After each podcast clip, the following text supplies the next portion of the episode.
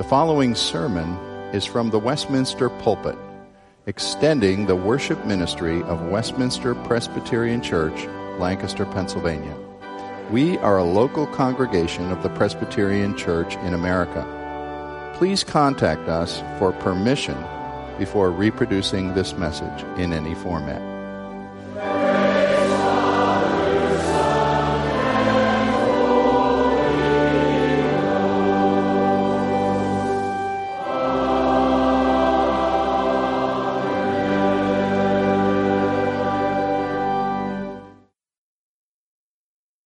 First Peter, last time I really came through verse 18, but I'm going to start reading there again at verse 18 through 25. And I want to tell you in advance that I'm not even intending to deal with the all important verses 24 and 25. I hope to come back to those for separate treatment next week. So we're concerned especially through verse 23.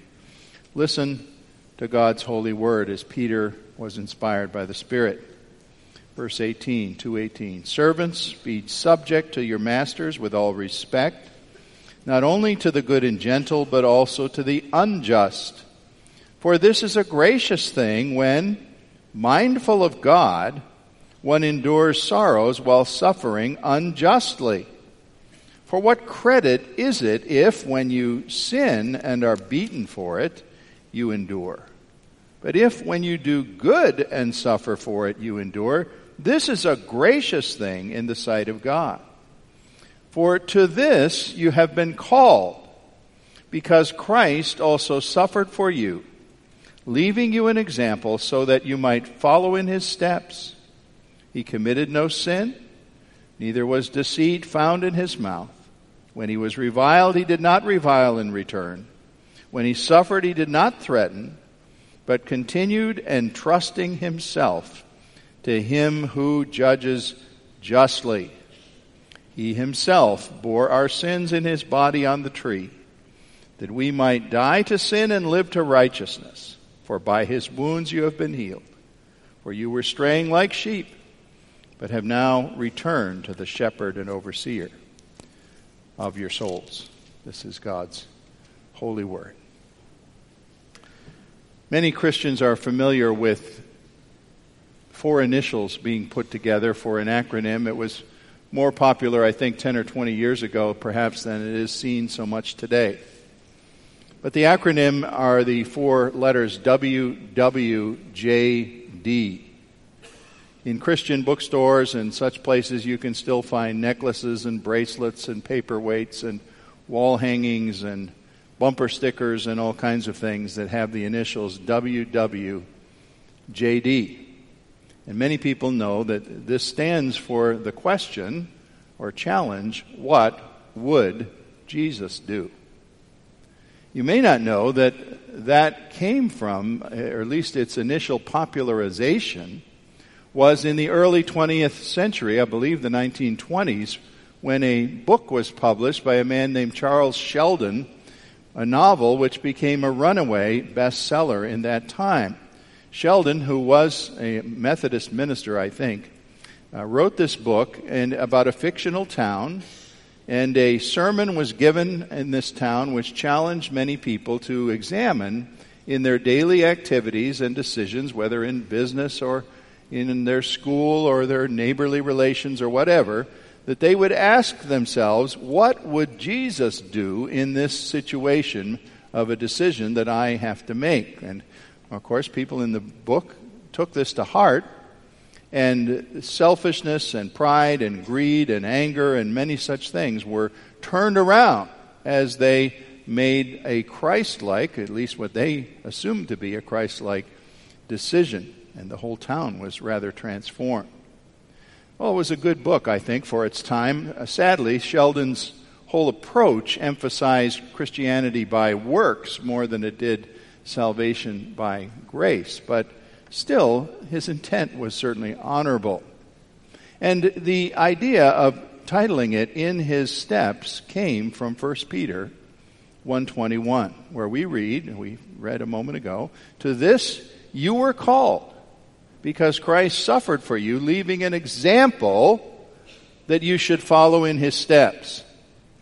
I would point out to you that where Sheldon, I think, made a mistake is he thought it was just a matter of our assuming, well, what would Jesus do? I bet I can imagine in any situation what Jesus would do. But the text of 1 Peter is talking about following the steps of Jesus in a very specific way, not a broad general way left to our own imagination.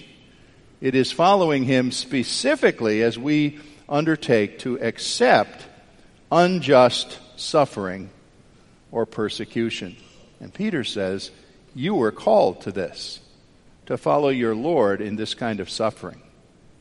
Well, 1 Peter 2 21 to 23, I see as really a rather epic mountaintop in the midst of this short New Testament letter.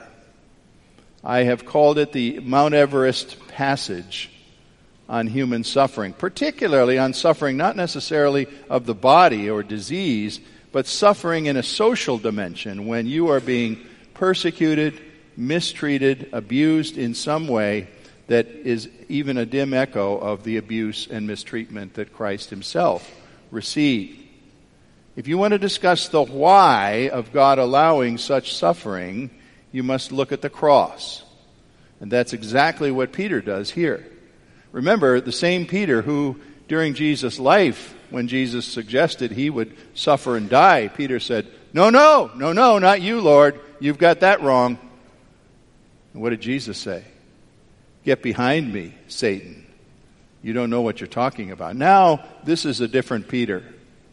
This is a Peter seasoned by 30 years of discipleship and suffering and persecution that he himself has experienced. And now he sees that suffering of Jesus in a whole different way as a great and noble example to be followed.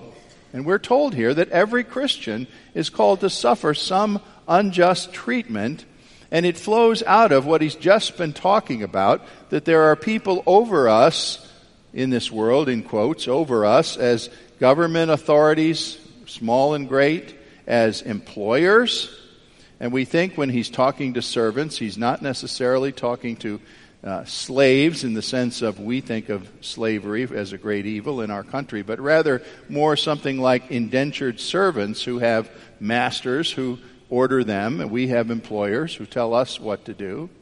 And he's saying you're going to face, confront by those in that government or those who are your economic masters, you're going to confront times when they unjustly treat you? How should you respond? Well, the suggestion is that we take a hard look at the silent submission to persecution of the Lord Jesus Christ. Retrace the steps of Jesus, is what he's talking about here. We are called to taste Christ's pains in some small measure before we are allowed to share his glory in great measure in an eternal heaven. The first idea from our text here is this I'll state it this way Christians must expect injustice in daily life and employment. It's not an accident when it happens, it's not uh, some rare event. You've been warned. Expect to receive unjust treatment, for if you belong to Christ, you will receive what he received. Now, last time I spoke on verses 13 to 18, and we were told to recognize, even to honor, those put over us in some kind of authority. And we don't have an emperor today. I was happy to be reminded by someone we have a constitution and we are allowed to speak out and we are allowed to object to what our government is doing and we elect those who are over us. But nevertheless, the scripture says you must honor the office, for it's God who put governments in place, even bad government. For they, in some manner, represent the Lord who established them. Verse 13 says, Be subject for the Lord's sake to human institutions. They are not your masters in the sense that you are slaves to them and you must be afraid of them. In fact, the passage says there's one you must fear, and it's not the president, and it's not the Supreme Court, and it's not the governor. It's God. The only one we're asked to fear here is God. For we are to be slaves, if you will, in a manner of speaking, slaves to God and to no man. But we honor and respect and recognize those who are in authority. Now, I've heard as a pastor your many stories, and over the years I've been in a number of congregations, and I'm aware of a whole lot of injustice that Christian people have to deal with, sometimes because of their faith, sometimes for other reasons. I'm aware of your stories of being passed over for a promotion that you thought you would get and expected, or the fact that you were let go in a company downsizing and you were more experienced than than others who stayed, and you wondered, why is that? Or that you might have to deal with some higher up in the company who scapegoats his own inadequacies upon you and uses you as a whipping boy to blame for what is wrong in the department. Many, many things can be cited where people face injustice in the workplace, sometimes having to do with a Christian testimony sometimes not at all necessarily. Well, remember the great theme of 1 Peter that started out in verse 1 of chapter 1 that says Christians are living as exiles in a foreign country. We live according to a different code, a different moral and ethical calling. Because Christ dwells in us, we seek first of all to, res- to recognize Him and respond to Him and live what this passage calls exemplary lives. Lives that are authentic, lives that are in accordance as far as we, sinful people, can do it according to the Word of God. The, the others uh, in our pagan society look at our lives and they say, Why in the world do they do that? Why do they act that way? I don't understand these crazy Christians. And we might suffer for that. Well, the theme of our passage, I think, is summarized pretty well by verse 19 that states it concisely. It says, It is a gracious thing when, mindful of God, one endures sorrows while suffering unjustly. We don't think suffering unjustly is gracious, do we? We think, my goodness, I've got to get out from under this. This shouldn't be happening. I've got to, you know, make an appeal or or do something to change this circumstance, but the scripture says it's a gracious thing if you're mindful of God in the situation to endure sorrow while suffering unjustly. Now, there's a precaution under this first point to prepare you to face injustice or persecution. 1 Peter 2:20 says to make sure you're not suffering for your own foolishness. Make sure it's not things that you've done wrong or your inadequate performance that is the reason the boss mistreats you. Maybe it's just possible that you're doing substandard work and you're not able to admit it or see it objectively as he sees it. After all, aren't we all pretty much ready to defend me to the hilt? Uh, don't we all assume I must do the best work around? Surely there isn't anybody outperforming me, then why did three people get promoted ahead of me? It could be that someone has standards to apply and says, you know, there's actually things you still have to learn or ways in which you might have to improve. And that's not easy for us to take, is it? We don't like to have perform. We've been doing, believe it or not, we do performance reviews around here in our church, and uh, I do several for the other pastors and some other staff. And try to objectively help my friends see how they're doing and how they might do better or what their goals are and did they meet them and those kinds of things. None of us wants to think that somebody else has a good reason to criticize our work or our role, responsibilities. It goes against our grain to think that. But I wonder if we might have the kind of honesty as Christians to say to someone else who knows our work or, or knows these things and cares about us to say, Look, would you help me and give me, and I'll try to take it from you, give me your honest evaluation of how I'm doing because otherwise I'm not understanding why this boss is giving me a negative evaluation all the time. Maybe you need a good friend who could give you that kind of help. Well, assuming that you are being persecuted unjustly, then I want to say to you, secondly, that verses 22 and 23 come into focus and say this essentially Christians are called to answer injustice with the rare behavior of Jesus. Today, as I said, we're only going as far as verse 23 here. Verses 24 and 25, I hope next week to show you how Jesus and his cross serve to save us and take away our sins. And that, of course, is the great thing about the cross. But up to and through verse 23, the, the behavior of Christ and his going to the cross is given not so much for what he does as Savior, but what he does as an example for us to copy.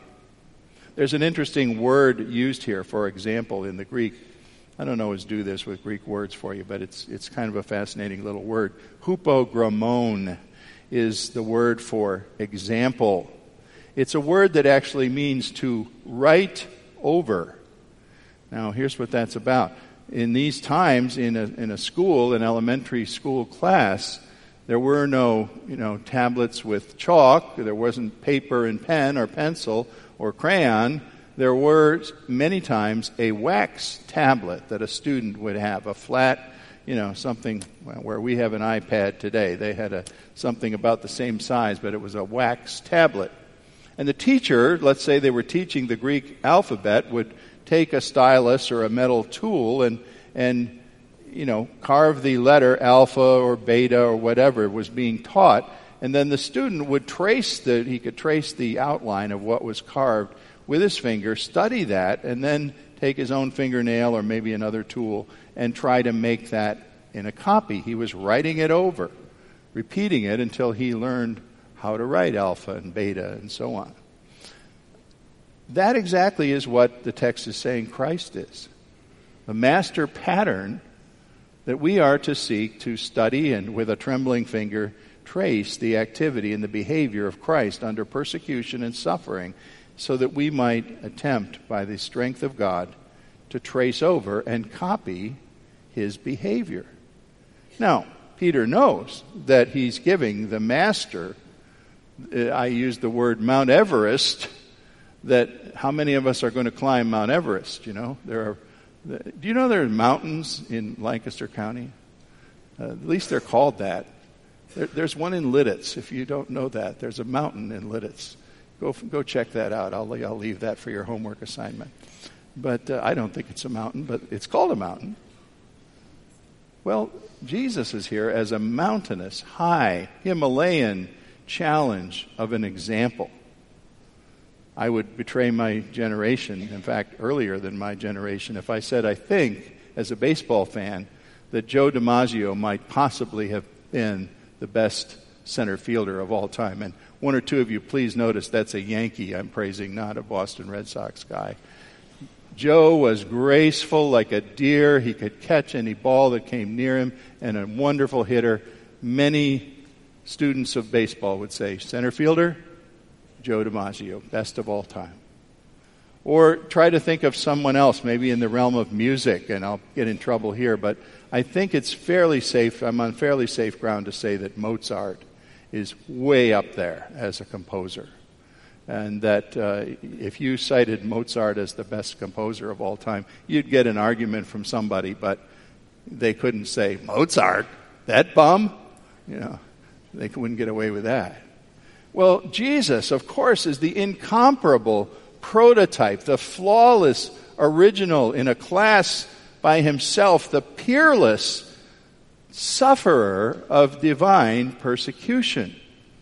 And God is not saying he expects us to do everything exactly the way Christ did, but here's the example. And, you know, it's not entirely unfair because when you think about it, in many ways, Christians are going to suffer for some of the same motivations that Jesus suffered, some of the same kinds of wicked people who don't even understand why they hate us are going to persecute us. And we also have the same spirit in which Christ triumphed because we have his Holy Spirit to help us to learn to copy him and act as he does.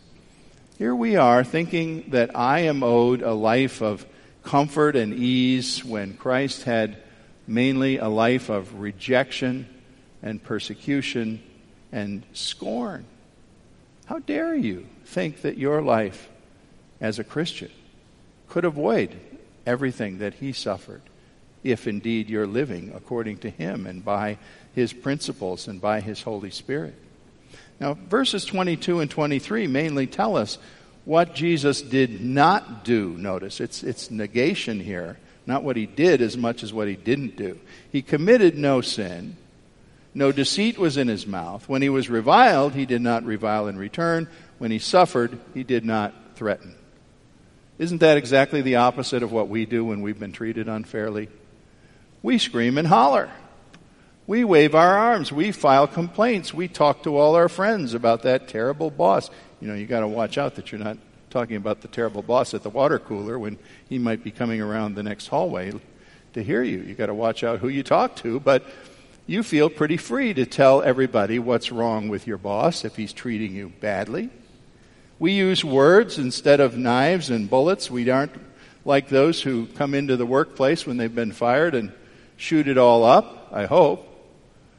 But we use words to complain and say, this is unfair, this is wrong, that evaluation is out to lunch. Well, look at Jesus. Is there anything so awesome in all the world as the silence of Jesus in the time, especially leading up close to his cross? The things he is not saying. They paid false witnesses to lie about him. He didn't really seem to say anything to those people. They took him over to King Herod, and you have to get a little background on Herod, who was a Idumean, part Jew, the Jews scorned him because he was of mixed blood and because of his uh, really very secular attitude, his non uh, theological or doctrinal attitude towards the Word of God. They despised Herod, even though he was partly Jewish. And Jesus seemed to share that, and he wouldn't even talk to Herod. Wouldn't answer anything. Herod said, Oh, I've desired to see you for a long time, Jesus. And Jesus just didn't answer him. And then Pilate, of course. Jesus wouldn't banter words with Pilate very much. He said little to Pilate, who wasn't used to the idea of a mute prisoner. He was used to the idea of a prisoner who would grovel at his feet and beg for the governor's mercy. Jesus didn't do that. Most of what he said were things like, Oh, is that what you say? Oh, did you think of that yourself? Or did someone tell you? And, and Pilate couldn't understand a man who was so silent. And think of the silence of Jesus on the cross. It's said that one of the prisoners being crucified by his side was, was railing and cursing and, and even cursing at Jesus. Now, Jesus spoke on the cross, but I want you to think about what he said.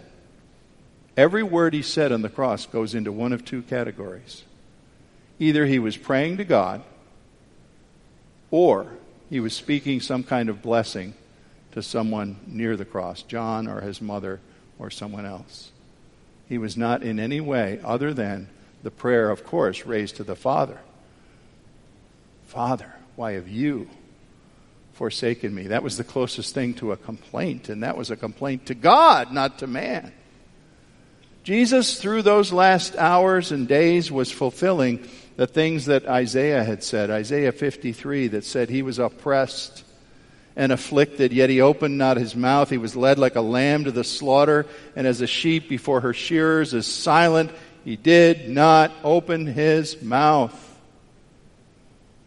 How many of us can face treatment that is real injustice, socially or economically speaking, that way?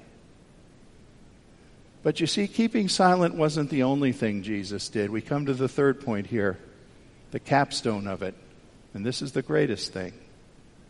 Jesus put ultimate trust for his vindication in the hands of the highest judge of all. 1 Peter 2:23 he continued these are the exact words of the ESV translation and it's very accurate he continued entrusting himself to him who judges justly that continued entrusting takes up the imperfect voice. In other words, a continual action, not something you do once and say, okay, I trusted God yesterday. I don't have to trust Him again. he continued entrusting himself every hour, every minute, every stroke of the whip, every curse, every soldier spitting in his face. He continued handing himself and this entire situation over to God because 219 says he suffered while mindful of God. Those are potent words. You can suffer without ever thinking about God. But isn't it different to suffer mindful of God, that God has a role in this, that God is sovereign over this, that God will bring a purpose to pass at the end of this? Jesus was mindful of his Father and that those who made him suffer would face a final accounting. We heard an excellent Sunday school lesson today from Dr. Light about judgment at the end of the age. Jesus had that judgment day in mind. He knew that those who were making his life miserable would face an accounting with God, and they would be terrified and be consumed. So, do you really think you're the one who's going to set matters right against someone committing injustice against you? That you, by you know, using the, I'm not saying don't, if your company has an appeal process and you've been wronged, use the appeal process. By all means, if there are real injustices, express them if you have that opportunity. So don't say you can't speak. But don't shriek and rail and expect that your anger is going to do what needs to be done. You need to endure sorrows and injustice while mindful of God. Consciously hand yourself and your situation over to the highest judge of all, who may not work things out nicely for you in the present moment or next year or in five years. But he will bring you justice. Paul said in Romans 12 19, Do not take revenge, my friends. Leave room for God's wrath. For it is written, Vengeance is mine, I will repay, says the Lord. And a true word was given to you this morning in a response of assurance in this service. Psalm 34 19. Many are the afflictions of the righteous, but the Lord delivers him out of them all. This minute? Tomorrow? Not necessarily. A lot of our situations of injustice may go beyond our lifetime, but the highest judge of all will give justice. I appeal to you today that if you would follow Christ as your example, as this text asks you to, know that you first must know him as your Savior. Did you hear what I said? Christianity isn't about a futile human attempt to just follow God and his example and obey his law. That's about works, it's about grace. It's about bowing before him and accepting the salvation that he graciously gives that will certainly and absolutely be worked out so that all things will be just in the end. It may be that you're just trying hard to have Jesus be your example, but you've never bowed to him and said, Lord, Savior. You must call him that first of all. Those who have known him in a new birth of faith can rightfully then ask, what would Jesus do? What did Jesus do? Peter says, let's look at what he actually did. And it's fantastic. It's unbelievable. It's hard for any man or woman to imitate. But there he is, our splendid Savior, giving us a splendid way of exerting trust in the highest judge of all. Will not the judge of all the earth do what is right? Indeed, he will. Our Father, I pray for someone today. I, I don't know who they are or what their situation is, but somebody here is chewed up inside about injustice against them in the workplace or by someone they trusted or by a family member. And they're saying, How could they do that? Lord God, are you going to let them get away with that? I pray that you teach us all the majestic lessons of our Savior, who trusted his case to the highest judge of all. And he then was exalted to the highest place of all. Thank you for giving us that marvelous example of Jesus. Help us in small ways to copy him by his strength. Amen.